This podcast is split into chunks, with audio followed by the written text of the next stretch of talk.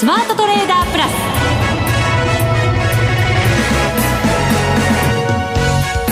ス。全国のリスナーの皆さんこんにちは。内田まさです。ここからの時間はザ・スマートトレーダープラスをお送りしていきます。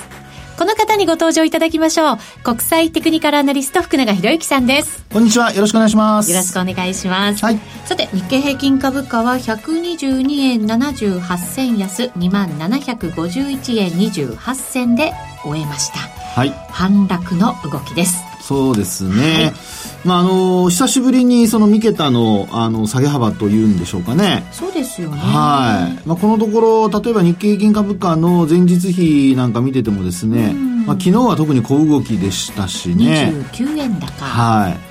で、あと、その、前日比投げてみると、1月の31日に、はい、あの、216円高というのがありましたけども。そうですね。その前の日が108円安安ということでね。ね。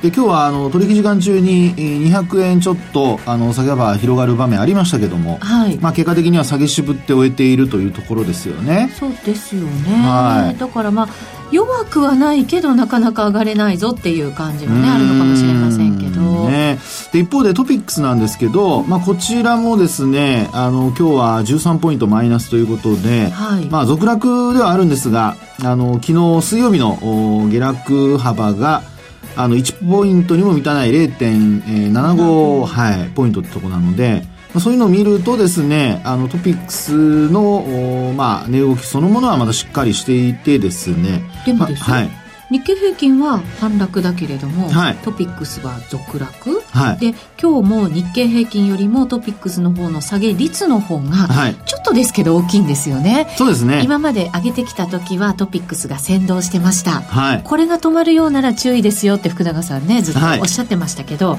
まだ止まったとは言えない。まだ止まったとは言えないんじゃないでしょうかね、うん、あのー、まああその値動き的にはですね今お話しあったようにあの上昇率下落率、まあ、特にあの下落率がトピックスの方がちょっと大きくなってきてはいるんですけど。ちなみにマイナス0.83%これがトピックスの今日の下げ率、はい、日経平均はマイナス0.59%。ということですね。そうですね。はい、あと、あの、まあ、一つ、その両方の指数、テクニカル的なところでマイナス面のお話をさせていただくと、はい、今日の下落でこれ5日移動平均線をちょっと割り込んじゃってるんですね、両方とも。うん、このところね、はい、ずっと保ってきてましたからね。そうですね。で、あと、あのー、まあ、75日移動平均線が、あの、下向きで、えー、トピックスは特にあの、接近してきてましたので、そのあたりからすると、ちょっと下方向に触れてしまったこと自体は、えー、少し警戒が必要なのかなという、まあ、トレンド的な、あのトレンドが変わるかどうかの、まあ、心配というところでしょうかね。はい。でもね、なんか75日まで戻るのかななんて思いながら、ね、でも戻ってきましたよ、付近までは。いや、本当そうですよね。ねですので、まあ、あの、個別株でご自身の、あの、お持ちの銘柄が、あの、トピックスと似たような動きの方は、ああ、少し戻ってきたなっていうところだと思うんですけど、はい。はい。まあでも、やっぱりね、戻ってきたとはいえ、さらにやっぱり、あの、水準切り上げていかないと、まあもう買い値までというかね、含み損が消えないという方の方が多いと思いますので、はい。まあそのあたりを今日ちょっと詳しくまたね、いろいろお話したいなと思います。そうですね。この後の方向感、はい、そして注意点などを伺っていきたいと思います。はい。それでは番組進めていきましょう。この番組を盛り上げていただくのはリスナーの皆様です。プラスになるトレーダーになるために必要なテクニック、心構えなど今日も身につけましょう。どうぞ最後まで番組にお付き合いください。この番組はマネックス証券の提供でお送りします。スマートトレーダー計画、よーい、ドンそれではまずは株式市場足元の相場を振り返っていきましょう。改めて今日の日経平均株価は、大引け2751円28銭、122円78銭安。高値を寄り付き直後9時9分に2844円77銭をつけた後、今日の安値10時12分2665円51銭となっていました。はい。あの、今日のですね、えー、マーケットの特徴として、はい。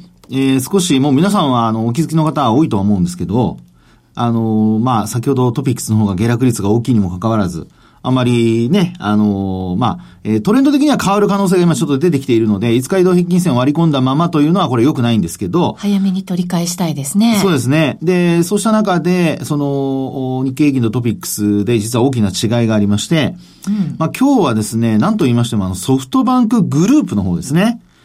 この銘柄が、あの、17%、まあ、正確に言うと17.73%なんですけど、はい。なんと1500円高で。すごいですよね。ねこれ、こんな動きかつてあったかしらみたいな感じですけど、ね、いやいや、これね、IT バブルと言われていたような時の、あの、値動きということで言えば、はい、あの、ソフトバンクのね、まあ、通信と両方含まれていた時ですけども、今のようにファンドには、ファンド会社の方にはなってない頃ですけどね。はい。まあ、その頃には、あの、こういった動きをつあの、することももちろん人気化した時はあったんですが、でも今日本当にこんな風にですね、これだけの、あの、まあ、大型株といいますか、えー、が、ストップ高、まあ、回帰杯のままで終わってしまうと。ねそうですよね、はい、日経平均なんかにもかなりの寄与度がある銘柄がここまでの動きをと。はい。1500円で上げてますんで、一銘柄でいくらぐらいでしょうね。おそらくその100円とか、まあもっとあるあるのかもしれませんけども、まあそれだけあの押し上げたという状況なんですよね。はい。はい。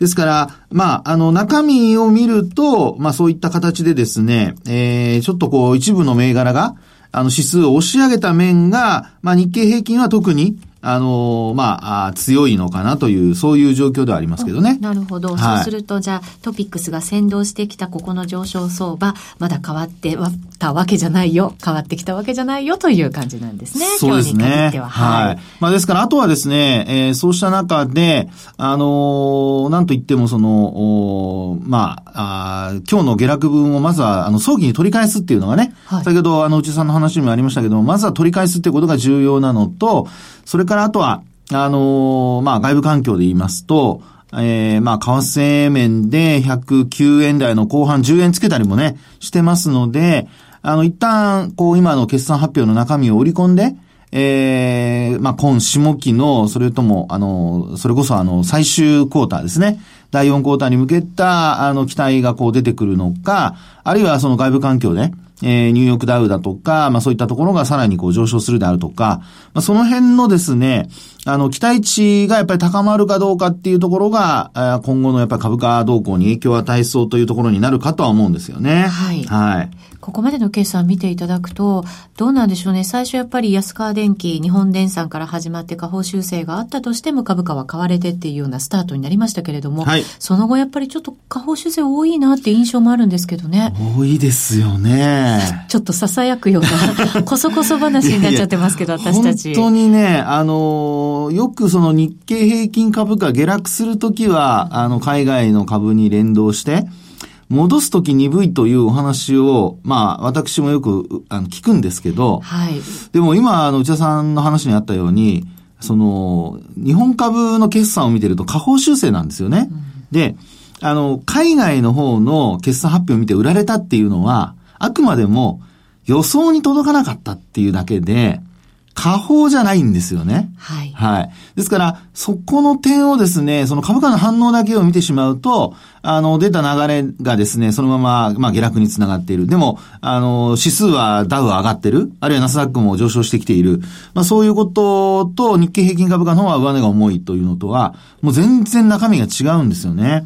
ですから、あの、本当に、今後の、その、先ほどもお話しましたように展開を考えますと、ええー、まあ、今回で本当に圧縮材料で尽くしになるのかどうか、そのあたりがこう見えてこないと、やっぱりなかなかですね、日本株その買い上がるっていうね、2万1000円本当に近くて遠くなってるんですけど、はい、ね、これをですね、あの、上回ってくるっていうのは、あの、なかなか、まあ、あの、きっかけがあれば、いきなりポンって上がっちゃうことも考えられますが、えー、でも今のところですね、いろんな米中の貿易摩擦の問題だとか、あるいはブレグジットの話だとかですね、いろいろ外部環境で、えー、不透明さが残っている中では、ちょっとやっぱり勇気がいるというか、よほど何かしら、あの、スペキュレーション的に、投機的にこう買っていかないと、えー、なかなか買いづらいんではないかなというふうには思いますけどね。そうですね。はい。まあ、ある程度の下方修正も織り込みつつあって、あんまりこう、大きく下げてはいかないんだろうなというふうには見てるんですけれども、ええ、なかなか買い上がる材料がないよというのが、そうです。現状ですよね。そうですね。まあ、ただそうした中で、あの、繰り返しになりますけど、あの、ソフトバンクグループが、あれだけこう買われたりだとかね。ですから、やっぱり相場って面白いのは、あの、柱が何かしら出てくると、うん、まあ、そこで潤った人たちが、その、まあ、周辺銘柄とかってよく言ったりしますけども、まあ、そういった銘柄をこう買ったり。お金がね、回ってきますよね。そうです、そうです。そうですもしたり。えもうよく言われるその回転ですよね。えー、資金の回転というのがまあ良くなってくると、それだけ、ええー、まあお金の流れが良くなると同時に、全体的にこう底上げにつながるというのも考えられますので、うんまあ、そこのあたりを、こうね、えー、考えてみると、まあ、今日なんかはですね、もう一つ。はい。あの、マザーズ銘柄の、はい。3倍を。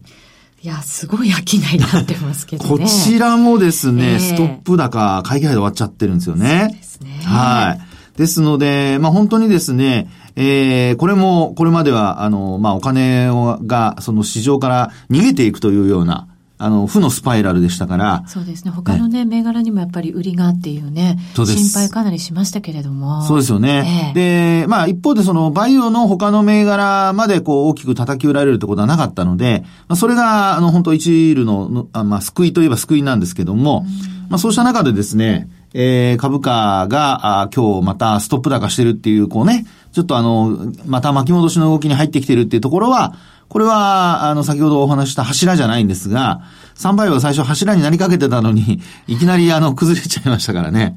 そうですね。はい。まあ、いろんな意味で今注目を集めてね。そうです。はい、ということですけれども。ね。はい。ですので、あの、まあ、あ新興市場、それから、まあ、主力株の中で、まあ、柱になるかどうかは別としてもですね、それぞれの市場で、あの、一つはストップ高、もう一つもストップ高で。で、一方は、まあ、大きく売られていたところからの、あの、巻き返し、巻き戻しという流れですので、はいあの、少しですね、新たにこう、マーケットに少し入ってこようかなと、これまで、えー、上がっていく中でなかなかつけなかった人。うん、まあ、そういう人は、あの、まあ、サンバイオなんかもちょっとリスキーではあるんですけど、ええー、まあ、ちょっと買ってみようかなというような、まあ、そういう、あの、ちょっとしたあマーケットにですね、え人を呼び込むような、まあ、そういうあの流れができつつあるのかなというふうには思いますけどね。はい。はい。それで日経平均トピックス、まあ、5日線を割り込んでということですけれども、まあ、トピックスは限りなく75日線まで近づいてきました。そうです。日経平均はもうちょっと距離ありますけどね。はい。ここからどうなんでしょうね？テクニカル的に。ここからですね、はい、一番やっぱ問題なのは、あの、75日線を上回るためには、こう、エネルギーが必要なわけですよね。はい。はい。で、そのエネルギーという点で言うと、やっぱりボリュームなんです。がね。はい。で、すごい少ないってわけじゃないんですよね。そうです、そうです。あの、ぼちぼち少ないっていう感じです。ぼちぼち少ない。来ましたね、内田さん用語。ぼちぼちな感じですね。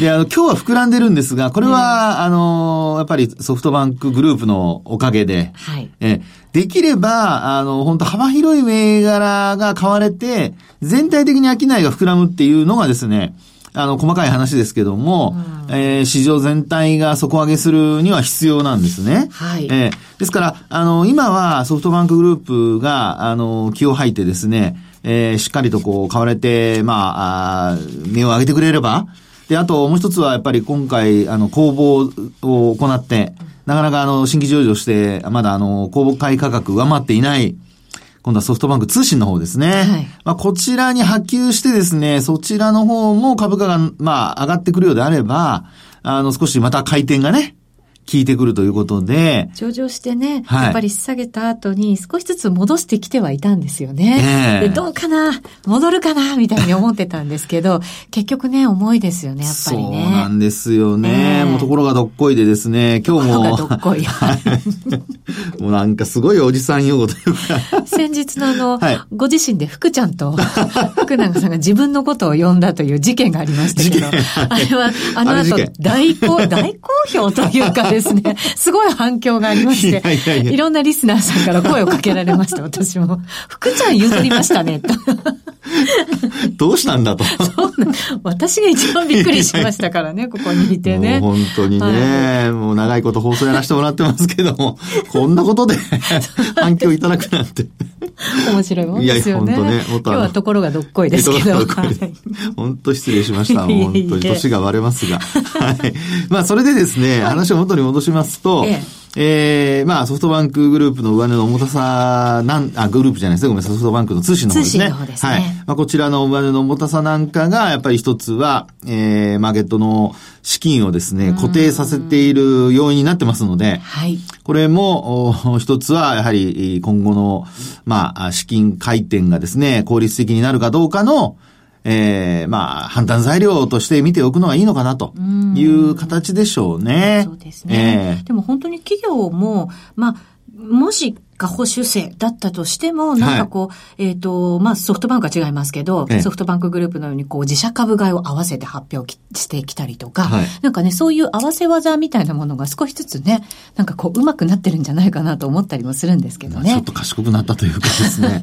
いや、もっと早くそうなってくれって感じですかね。どうでしょうね。ね やっぱりあの、資本市場っていうね、株式市場をもっとうまく活用しようっていうのが、はいようやく、なんか、あの、企業に芽生えてきたようなね。本当そうですね。海外で当たり前ですからね。そうなんですよね。えー、ソフトバンクグループのように本当だったら、まあ、高決算と自社株が合わせてなるとね、インパクトかなりあるんですけど。ね。まあ、決算があんまり今良くないよっていう中でもね。うそうなんですよね、えー、で、その今の決算で最後にですね、ちょっと一つだけ、あの、補足させていただきますと、はい。あの、日経平均株価の一株当たり利益が、あの、まあ、1月の初旬ですかね、えー、のところではだいたい1790円台から80円。円でしたかね。ありました。はい。それが、まあ、もう昨日現在で1733円まで落ちてきてますので。随分ね、下げてきましたよね。ねこれも、やはり、あの、決算発表で、えー、まあ、あの、株価がね、海外市場ほど戻らないという一つの背景だと思われますから。現役をね、反映してということです、ね。現役反映してますからね。はい。まあ、赤字ではないもののですね、まあ、その辺が、やっぱり株価、どうしたって、やっぱり利益がね、予想ほど届かないっていうだけならまだ、まだしも、結果的にあの、それじゃなくて現役になってるっていう。まあ前期で良かったっていうのもねもね。じゃあさん、そういうこと言っちゃダメ。ダメ。もうね、みんな優しいからね、すぐにその前期がどうだとかこうだとか言うんですよ。言って、なんか甘やかしてます。何ですか。もうね、本当ね、小学校の時賢かったっていうね、その同じでですね、大人になってもしっかりしなきゃダメですよ。本当ダメだな、はい、ダメと。いやー、そこまで言う人ないですけど。ですか、じゃあ。もうちょっとね、あの、同じペースで同じようにできないものかと。ああ、はい。そういうもんですか。いや淡々と粛々と？日本人はほら、コツコツね、真面目にやるのが取り柄ということがよく言われましたよね、昔ね。まあ私の世代だけかもしれませんけど、美徳だというふうに言われましたが、はい。ちょっとね、最近、またこんなぼやいちゃうとあれですけど、モラル低下の事件が多いので、まあそうですね。なので、ちょっとね、株式市場でも、あの、統計の、あの、問題といい、そうですよね。ちょっとね、信用できない部分というのもあったりしますから。人の国のこと言えないですからね。ねえ。どこの国かわかりませんけど、もう本当に気をつけましょう。はい。そうですね。え？何を気をつけたらいいかもよくわかりません。いやいや、まあ投資の際ね、中身はしっかり見ましょうということでございますね。わ、かりました。はい。以上、スマートトレーダー計画、用意ドンでした。日本株投資をお楽しみの皆様。今注目のアメリカへ投資してみませんか？米国株に興味はあるけど、英語だし、知らない企業も多いし、なんだか難しそうだなと思っている方。実はそうではありません。米国株は1株から購入可能。株価は100ドル以下の銘柄が多く、1万円もあればあなたも米国企業の株主に。少額から投資でき、始めやすいのが米国株の特徴なんです。多くの企業では、配当は3ヶ月ごとに支払われ、配当金をもらえる楽しみがたくさん。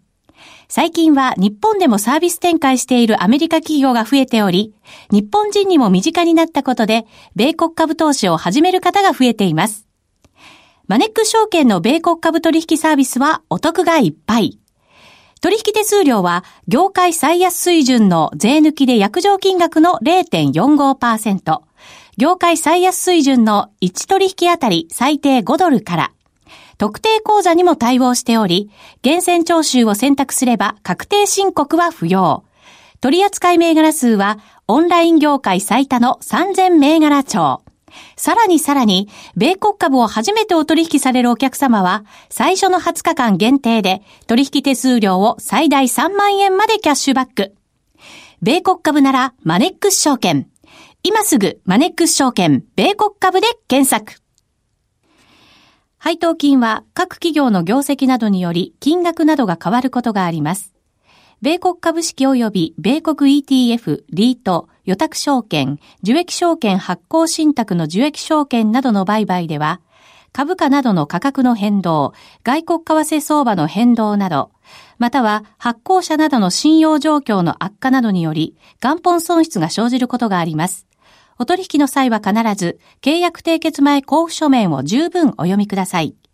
マネックス証券株式会社、金融商品取引業者、関東財務局長、金賞第165号。ザ・スマートトレーダープラス。今週のハイライト。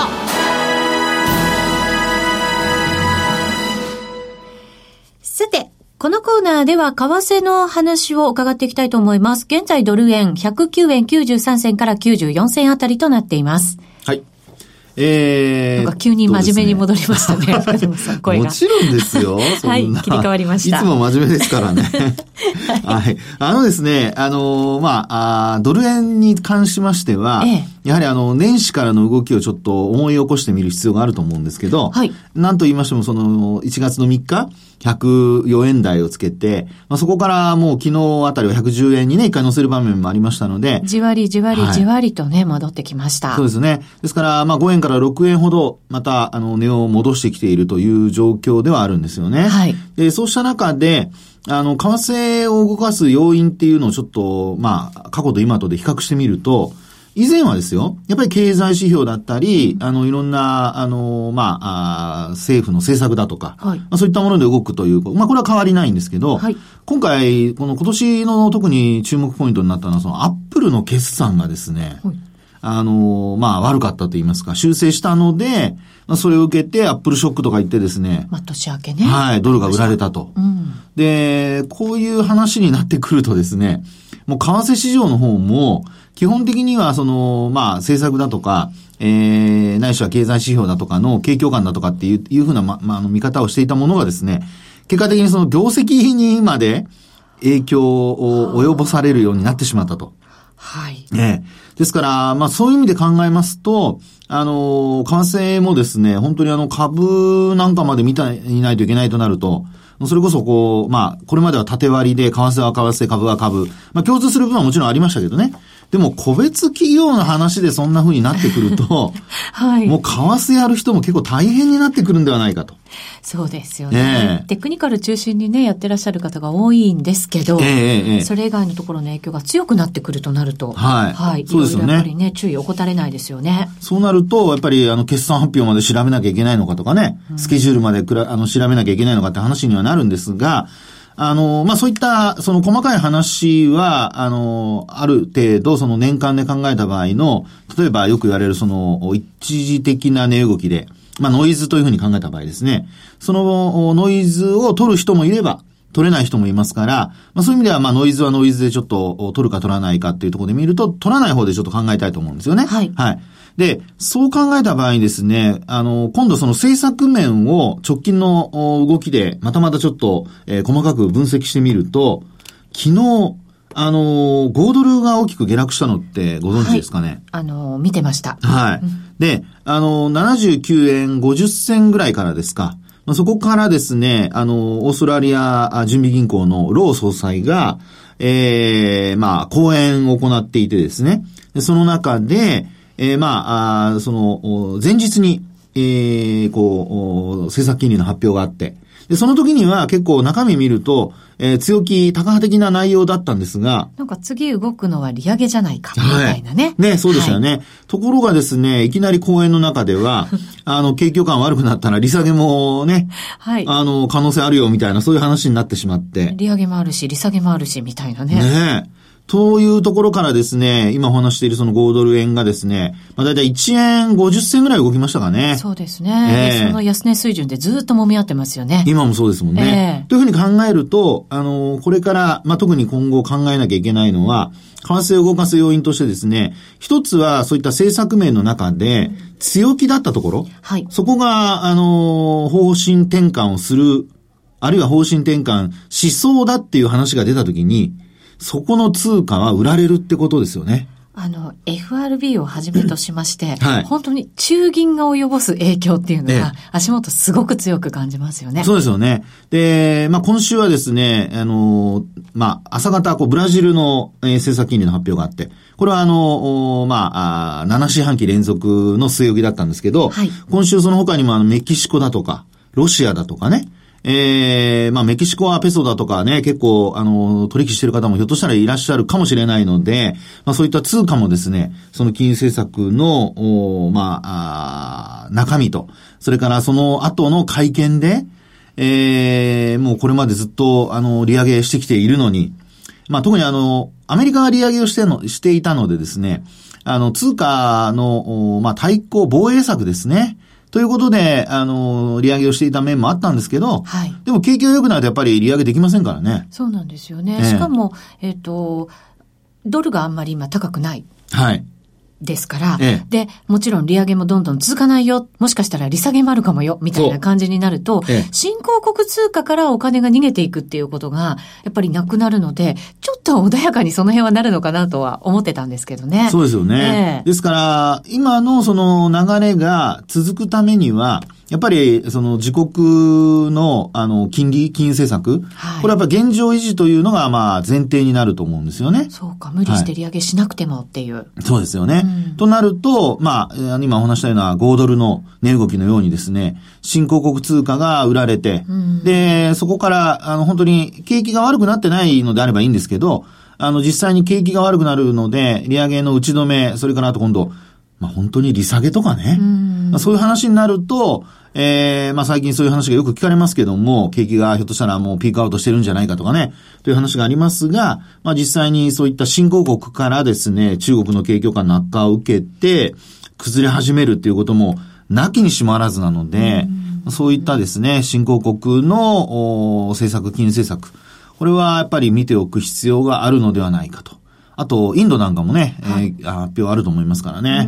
まあ、インドも特にあの、えー、政策面では、あの、利上げを行って、今のところ2回後、確か、あの、据え置きなんですけど、そのあたりをですね、やっぱり、あの、景気のいい国の金融政策がどうなるのかっていうのは、アメリカに続いてどうなるかっていうところは見とかないと、特にあの、新興国通貨を取引されている方は注意が必要かなと。